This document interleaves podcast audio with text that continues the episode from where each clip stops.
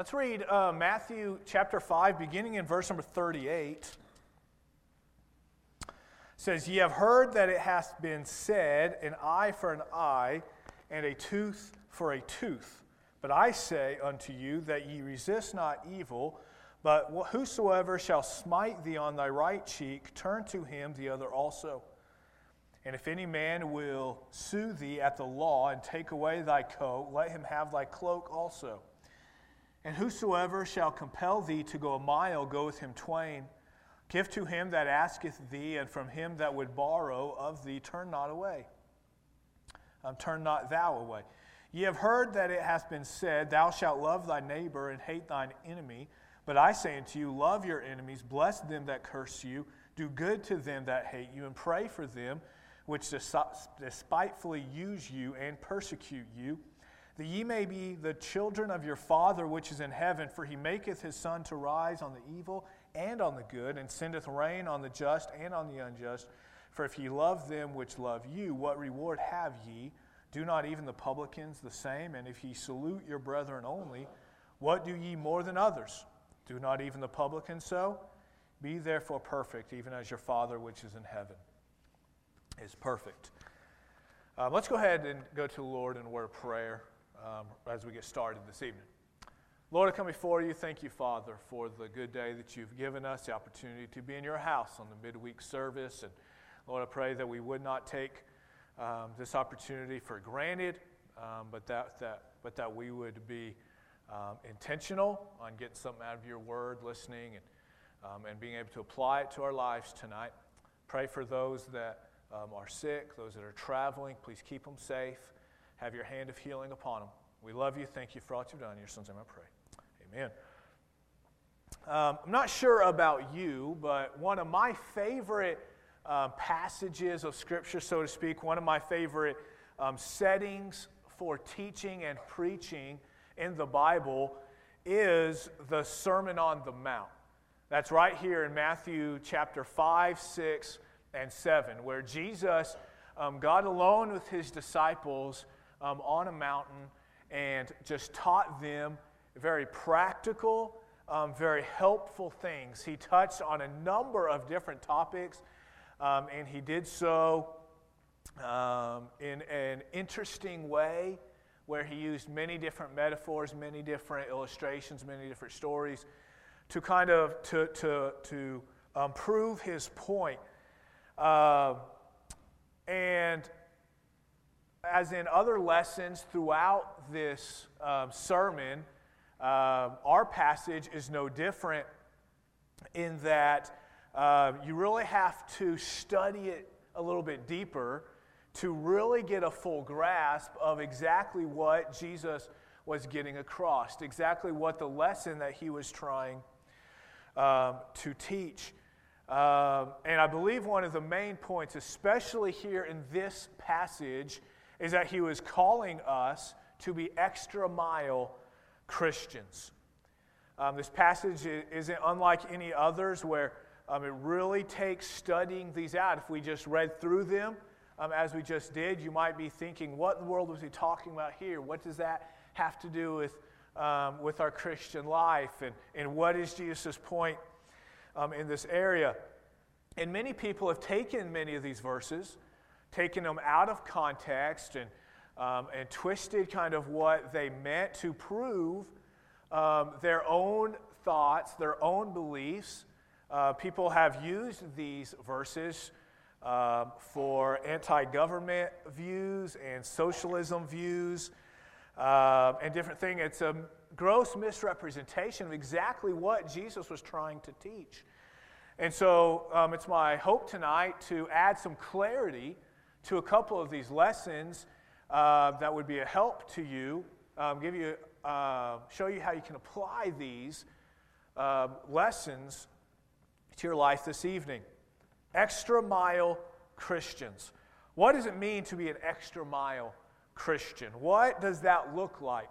What are some of the examples that Jesus gave us of what an extra mile Christian is supposed to be. I believe that we see four examples here in our passage tonight um, that uh, show us what extra mile Christian are. Four attributes. Number one, extra mile Christians resist personal retaliation. They resist personal retaliation. Look at verse number 38. Verse 38 says, Ye have heard that it hath been said, an eye for an eye, and a tooth for a tooth. Here in verse 38, Jesus was quoting um, an Old Testament law that was given in a couple different passages in the Old Testament. Um, it was given in Exodus chapter 21, in Leviticus 24, and in Deuteronomy 19. Um, and this is only what Jesus quoted was a small portion of the law that was given. Um, in Exodus 21, verses 23 through 25, it reads the law this way. It says, And if any mischief follow, then thou shalt give life for life, eye for eye, tooth for tooth, hand for hand, foot for foot, burning for burning, wound for wound, stripe for stripe. And it goes on in that chapter, as well in the other passages that I mentioned there in Leviticus and in Deuteronomy, to discuss very specific punishments for uh, different crimes that might be committed. Um, and the point was that the punishment should always fit the crime, that the punishment should never exceed the crime. Uh, and this this needs to be understood before we go any further um, on these first couple verses that this law that was given was not given to individuals. This law, as it was given in the Old Testament, was given um, by God to the nation of Israel to be carried out through the judicial system. Um, it was intended to help guide those who were in, who were in authority as they sought to punish lawbreakers accordingly. It was used in the time of Jesus and also in, in today's time by some to justify retaliation, to justify personal vengeance. But that was never the intent of God when he gave this when he gave this law. It has been misused, it has been abused by many people. This law was put into place in, in a society where they were taking matters into their own hands uh, and where they would prefer to kill somebody when they were wronged. Where one person would um, have their, their, you know, they would be co working in the field, and one guy would drop a brick or a log onto his buddy's foot. And they say, Ah, you hurt my foot. I'm going to break your arm now. He's, he didn't break your foot, he just hurt it a little bit.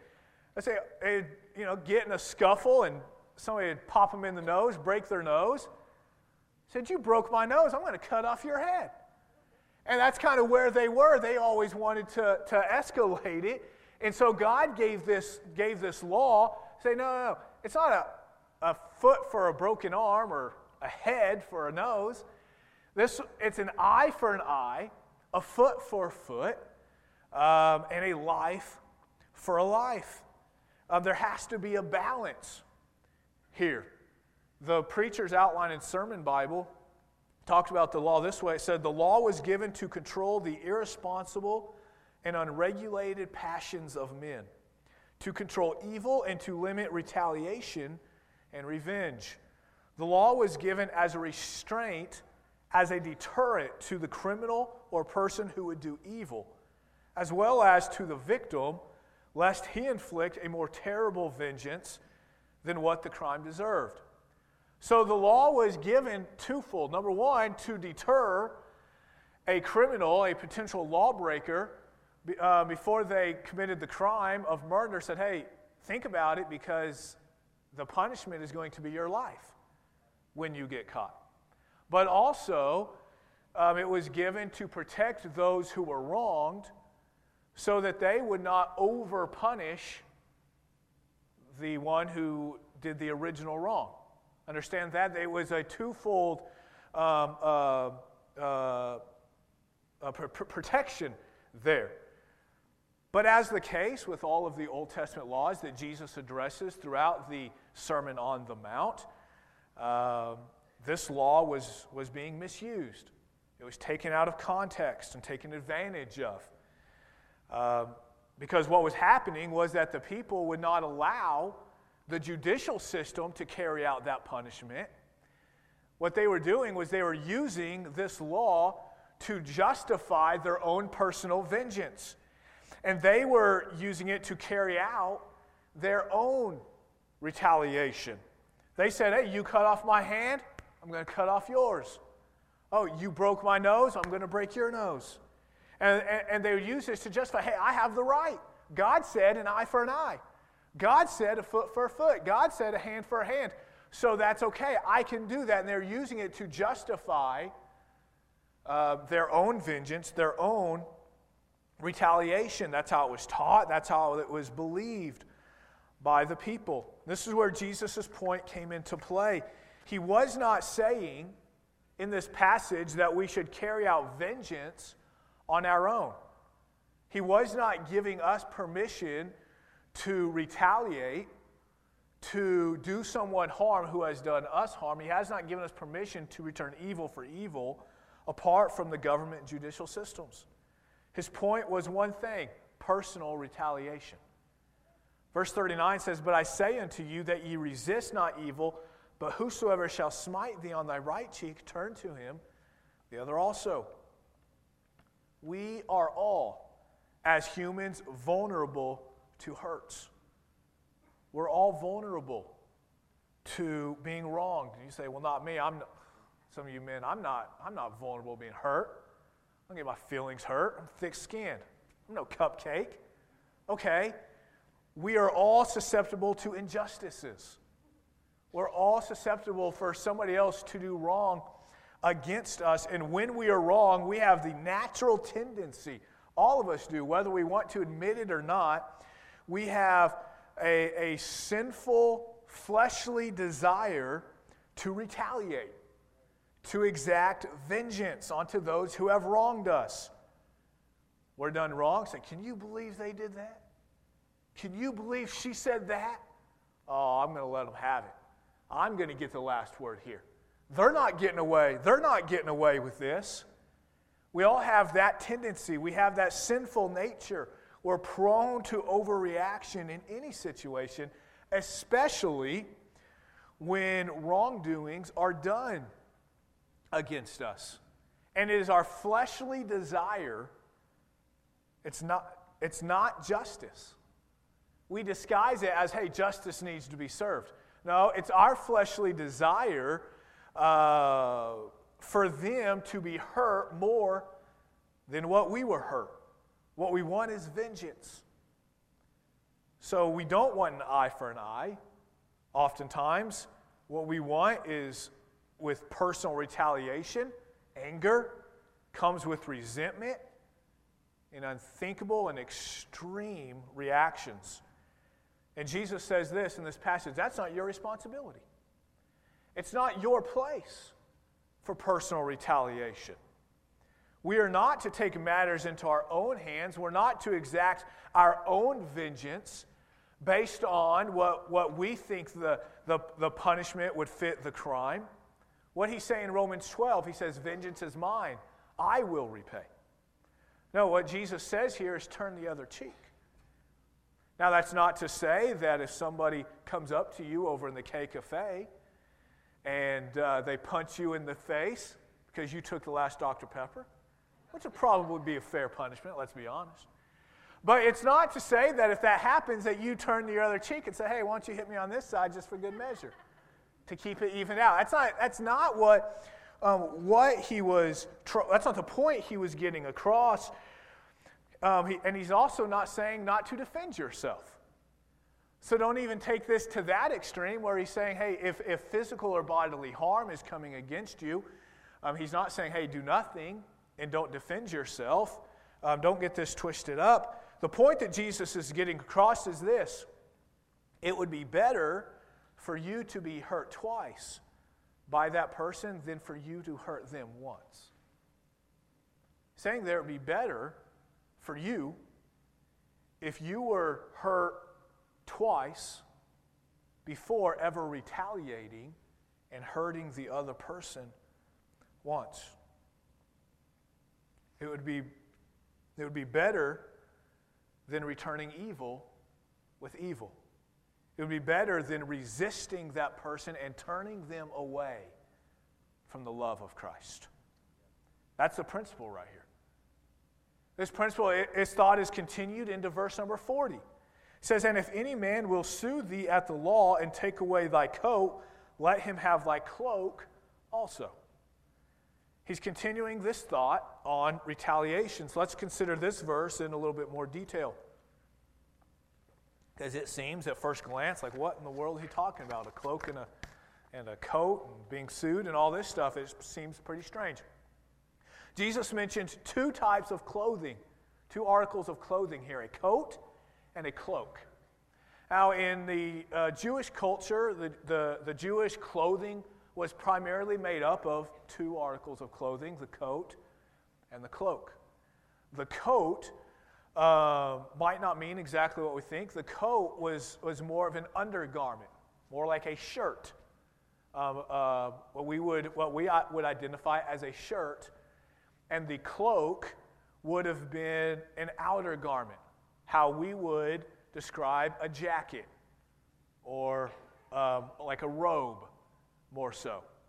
Uh, and the Jewish person, just as we would have more shirts than we do coats, most of us, they would have more than one shirt, but most of the Jewish people would have one cloak, one outer garment. Um, a more wealthy person would probably have more than one, but the um, most general, most basic person would normally have one cloak, one outer garment. That outer garment also served another purpose besides just clothing, but oftentimes it would serve as a covering to sleep, as a blanket. So it would be a, a large robe, and they'd use it to cover themselves as they sleep. And because of this, um, the importance of the outer cloak, and because of um, it was more expensive than, than the coat would have been, uh, according to Mosaic law, the cloak was uh, an inalienable right of possession, which means that nobody, including the judicial system, could take that cloak away. Um, it was a right of every Jew to have their cloak. Uh, and what Jesus is saying right here is that if somebody sues you, which, which we're not going to get into, if you want to get into um, lawsuits and court ethics and all that, you can go and study it in 1 Corinthians chapter 6. But if somebody were to sue you for your coat, your shirt, the less expensive undergarment, then it would be better for you to go ahead and give them the cloak, the more expensive, more important outer garment as well. It would be more important to do that than to retaliate, than to countersue or to get angry or to uh, uh, build this feud up even more. What Jesus is saying, hey, it's better to just diffuse the situation and you to go without something that you legally that legally belongs to you than, to, than for you to escalate the situation. You say, well, that's, that's not fair. That's mine. I have the right to that cloak. That's my inalienable right. Nobody can take that away from me. It's clear that God has called us as Christians, church, to live life differently. It's clear that God has called us to a higher standard. It's clear that God has called us to think different than the world and to go beyond the norm and to go the extra mile. He's asking us right here to be willing to give up what we feel we deserve to go the extra mile. Extra, mile, extra mile Christians don't practice personal retaliation. They don't take vengeance into their own hands, but instead give the matter to the right authorities, give the matter over to God, and allow Him to control what happens from there. Whether we're physically wronged, whether we're emotionally wronged, God says, don't take personal retaliation for yourself. Give that to me and allow me to work that out. Allow me to choose what punishment might be right for that person. God's calling us tonight to be extra mile Christians and not to take uh, personal and to resist personal retaliation. Number two, extra mile Christians exceed demands. They exceed demands. Look at verse number 41. It says, And whosoever shall compel thee to go a mile, go with him twain. Now, again, it's thinking, what? What does this mean? What does it mean, go a mile and, and go two? What, how is that? Well, there needs to be some cultural explanation here. In that day, the Romans uh, were, had oppressive rule over the Jewish people.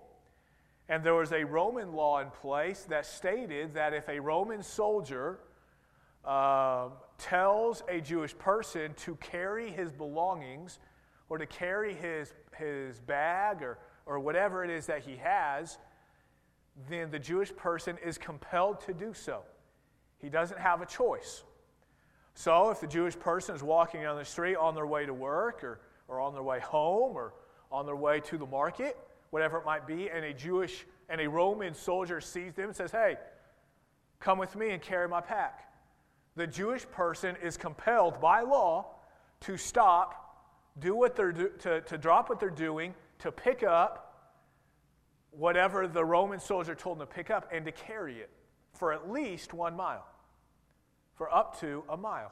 This was illustrated in, the, in uh, Jesus' crucifixion walk, where the soldier looked at uh, at Simeon the Cyrene and said, Hey, you carry Jesus' cross. And he was compelled to do so, to pick that up and to carry it. But the law was clear that it was only for one mile. Once they had gone that one mile, then the Jew was no longer under the obligation of, of the Roman law. Now, I'm sure that many Roman soldiers tried to get more than a mile out of them, and I'm sure that that probably worked from time to time. Uh, and that the Jews were, were fearful of their life, and so they went a little bit farther than they were um, required to go. Uh, but it was clear they only had to go for that one mile. And this is what Jesus said He said, Go that mile, and then be willing to go an extra mile. The application is this extra mile Christians will willingly go beyond the demands given to them. They'll accept inconveniences with a servant's spirit. It's not convenient to go that extra mile. It's not that convenient to go the first mile. And Jesus, uh, uh, um, Jesus said, Hey, don't be irritated when the soldier asks you to take his pack. I know it's a burden. I know it's annoying. I know it's an inconvenience, but don't be irritated by that. In fact, willingly carry a mile because it's the law, but then offer, ask him if he wants you to carry it an extra mile. This is really tough for us to accept because nobody likes inconveniences, do we? Nobody likes for somebody else to come alongside and ask us to do something that wasn't in our plans. We don't like our plans to be interrupted. We get annoyed when people ask us to do something that we didn't plan on, especially if you're an organized person. If you have your day planned out, an unorganized person is probably like, sure, I didn't have anything to do anyways. The organized person who has their day planned out and their week planned out and their month planned out, when somebody comes along and says, hey, can you help me with this? They're annoyed. They're upset. They're irritated. And how are we supposed to act, react during those inconveniences? According to Jesus, you ought to respond with a servant's spirit. Not only willing to go that mile, but to go a little bit extra as well. When someone asks you to help out in ministry, a ministry that and wherein it's not your rotation, it's not your turn, or it's not your role, to play in that ministry. You get insulted or irritated. They have no idea what my schedule is like. If they had any understanding of what I've been through today, they never would have asked me to help out in nursery today. What in the world? Why, are, why am I the one who's always being asked to cover in this particular ministry? Why am I always the one, it seems, that's always asked to pick up the slack? Well, maybe because that ministry leader thought that you would be an extra mile Christian and thought that maybe you'd be willing to serve with a good attitude. Maybe they were wrong. When one of the ministry leaders approaches you and says, Hey, I know that you've been involved in this ministry for a long time, and I know you've been doing it this way for a number of years, uh, but would you be willing to please change it up and do it this way? We're really wanting this ministry to be operated in this new way. Would you please uh, make some, you know, switch it up and, and change how it is that you're um, doing, you're approaching your ministry? What's your reaction? No way. The way I've been doing it has been working just fine for this number of years, and I'm not going to change for anybody. When your boss goes to you and asks something that, that you've already got a lot on your plate, it's going to add more responsibility, it's going to add more to your schedule. How do you respond? I'm sure not many of us say, Sure, no problem. I would love to add a little bit more onto my schedule. Do you have something else that I can lighten your load a little bit? We might say that sarcastically, but not, but not heartfelt. What do we do? We walk away more often than not complaining, bickering about the added inconvenience that it's placed upon you, upon us. And yet this is what Christ has called us to do. To willingly and cheerfully exceed the demands that are placed upon us and to go the extra mile, even when it's an inconvenience for us, even when it's an annoyance, but to do so without irritation, to do so cheerfully and willingly. Being extra mile Christians, it's not always easy. Sometimes it's inconvenient. But it's been said that there are no traffic jams on the extra mile. A lot of people heading that extra mile. God's called us to a higher standard. Number three, extra, extra mile Christians practice generosity. Extra mile Christians resist personal retaliation, they exceed demands, and they practice generosity. Look at verse number 42. It says, Give to him that asketh thee and from him that would borrow of thee, turn not thou away. Exploring these verses and passages similar to this can be very tricky to apply in certain, situa- certain scenarios and certain situations. So, what we need to understand, I believe, is that Jesus is speaking of people in genuine need. People who are in real need of assistance, and they're coming to you asking for help. Why, why is that important? It's important because Scripture does not compel us to meet the needs or to meet the selfish or foolish requests um, of, uh, that may approach us. That people who, who uh, that people may approach us about. The book of Proverbs is filled with principles of discernment, of wisdom, of prudence, of how we can discern whether or not the person who is asking for help is in true need of help, or uh, if they're simply asking to be bailed out of poor choices, or the person is more concerned with their wants than their needs. And so it, it, it, takes some discernment there, it takes some wisdom there of, of how to handle each and every situation. But those that are in real need, we ought to be more than willing to help out. And it's here we find the principle of generosity. Christians who go the extra mile will practice this principle of generosity. Biblical principles of finances and stewardship are not put in place for us to follow so that we can have a lot more for ourselves. Biblical stewardship and, and finances are put in place so that we can be more generous with those things.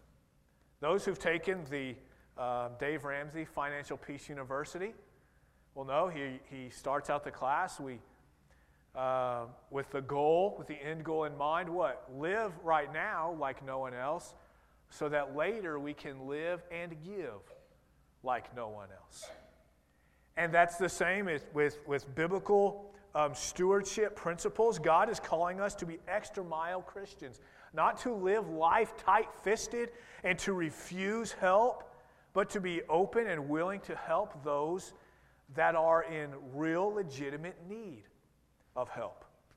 And we need to ma- manage our life and our resources in such a way that we as a people can, can um, be a help to those in legitimate need. Generosity isn't solely financial. Generosity could be, uh, we can be generous with our time. We can be generous with our abilities. We can be generous with our resources. We can be generous with our skill set, with our talents. Say, hey, brother, I, I really don't have the ability or the resources to, to, to accomplish this project that I had. Um, would you be willing to, to give me a hand? Would you be willing to help me out? You're much more skilled in this area.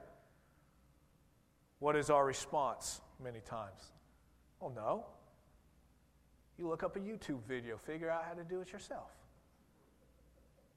Or what? Well, yeah, I'll help you out. How much are you going to pay? No, we as extra mile Christians um, um, ought to be willing to be generous. And there's a balance there of, uh, that requires wisdom, that we're not being taken advantage of. But we also need to be generous Christians. We need to be generous people who are willing to help out, financially or otherwise. God's called us to practice generosity. Then extra mile Christians love like Jesus.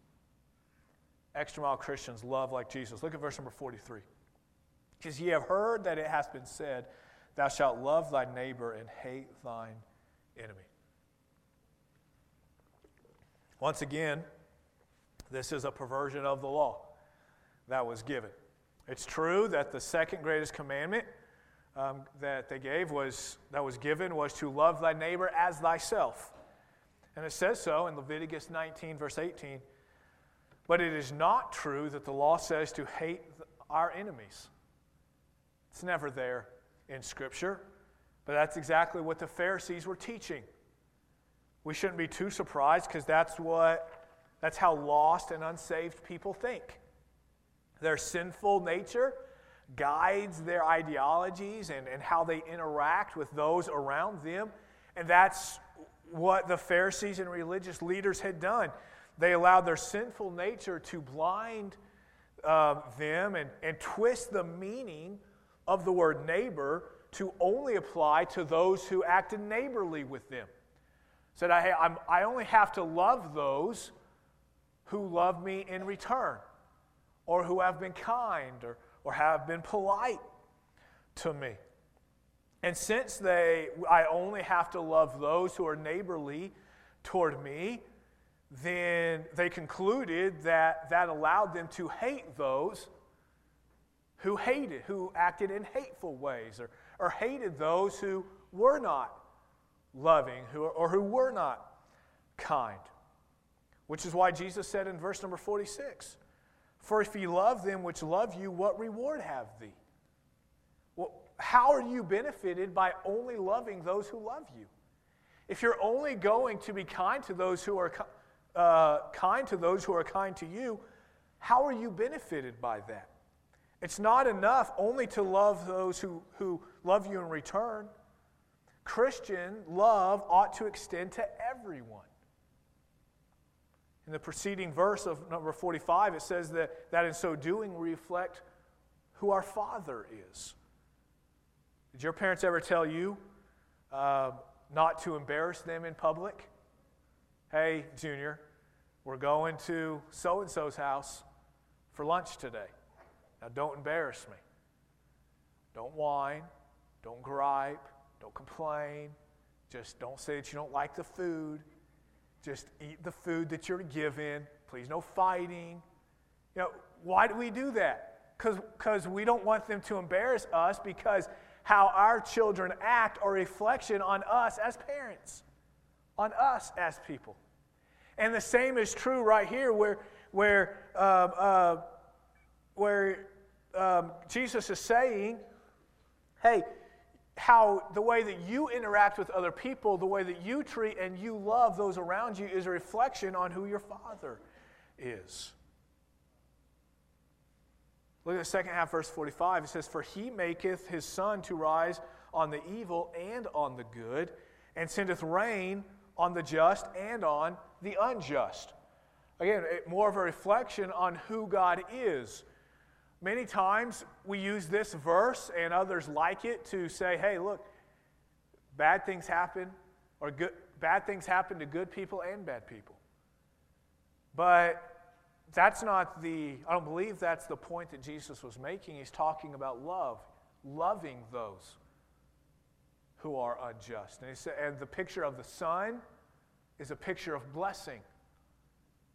The fact that it rains on the, the just and on the unjust, rain is not a bad thing. Sometimes it's an inconvenience for us. But in general, rain is a blessing. And what he's saying in verse number 45 is hey, God's love and his blessing is shown toward both the evil and the good. God shows his love, God shows his blessing to the just and to the unjust. It, it, it's who God is. God allows good things to happen to all people. Psalm 145 and verse 9 says, The Lord is good to all, and his tender mercies are over all his works. The point is this that if our Father does good things and loves the just and the unjust, then we, as his children, should live no differently. We should follow his example, reflect his nature, and bless the unjust just as much as we bless the just.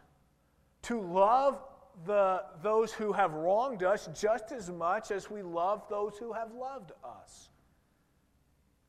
Verse 44 says, But I say unto you, love your enemies, bless them that curse you, do good to them that hate you and pray for them which despitefully use you and persecute you.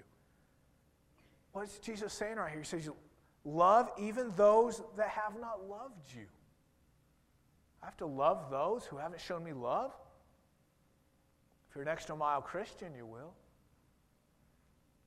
He says, Do good for those that have made it clear that they don't like you. Those at work that have been critical of you and have been negative towards you and have, have, have made it no secret that they're not your fan, do good unto them. It says, pray for them which despitefully use you. Pray for them who have used you, who have taken advantage of you. Bless them that have cursed you. Said, but that's not normal. That's Jesus' point tonight. We're not called to be normal, but to be different. That's the point of the entire Sermon on the Mount. We're called to be salt and light.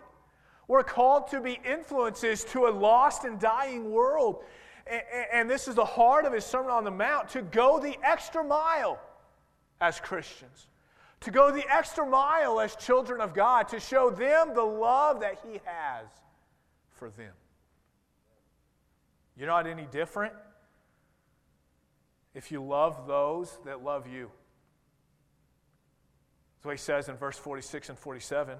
For if you love them which love you, what reward have ye? Do not even the publicans the same?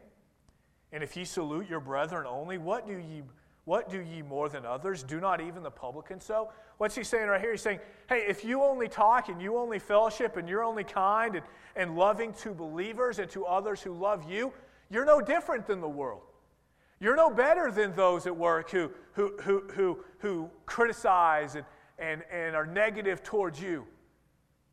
If, if we're not going to be any different by showing love and kindness toward all of those around us, then we're no different than the rest of the world. But we are called to follow our Father's example and, and show love to those that don't love us. Jesus showed love, he showed kindness toward those in his life, even those that didn't love him. those that put the nails in his hands and that lied about him and that falsely accused him and that hated him and cursed him, what he, what he pray on the cross? Says, Father, forgive them, for they know not what they do. This passage of the Sermon on the Mount really comes down to one word, I believe. That word is attitude. And that attitude is transformed by the work of the Holy Spirit in our life. Each of these extra mile attributes boils down to an attitude of ours. Look at it. An attitude that puts wrongdoings into the hands of the Lord and allows Him to carry out His punishment. An attitude that won't be dictated by inconvenience, but instead willingly and cheerfully exceeds those demands. An attitude that is happy and active in helping those in genuine need.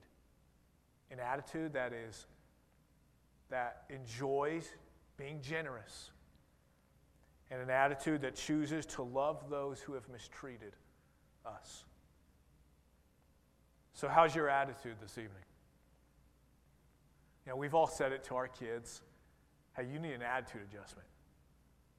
You've got a bad attitude. Well, tonight, some of us, no doubt, need an attitude adjustment because we're not being extra mile Christians in some of these areas. And the only way that that, that, attitude, that that attitude can be adjusted is through the power of the Holy Spirit in our life. An attitude that says, I'm going to be an extra mile Christian.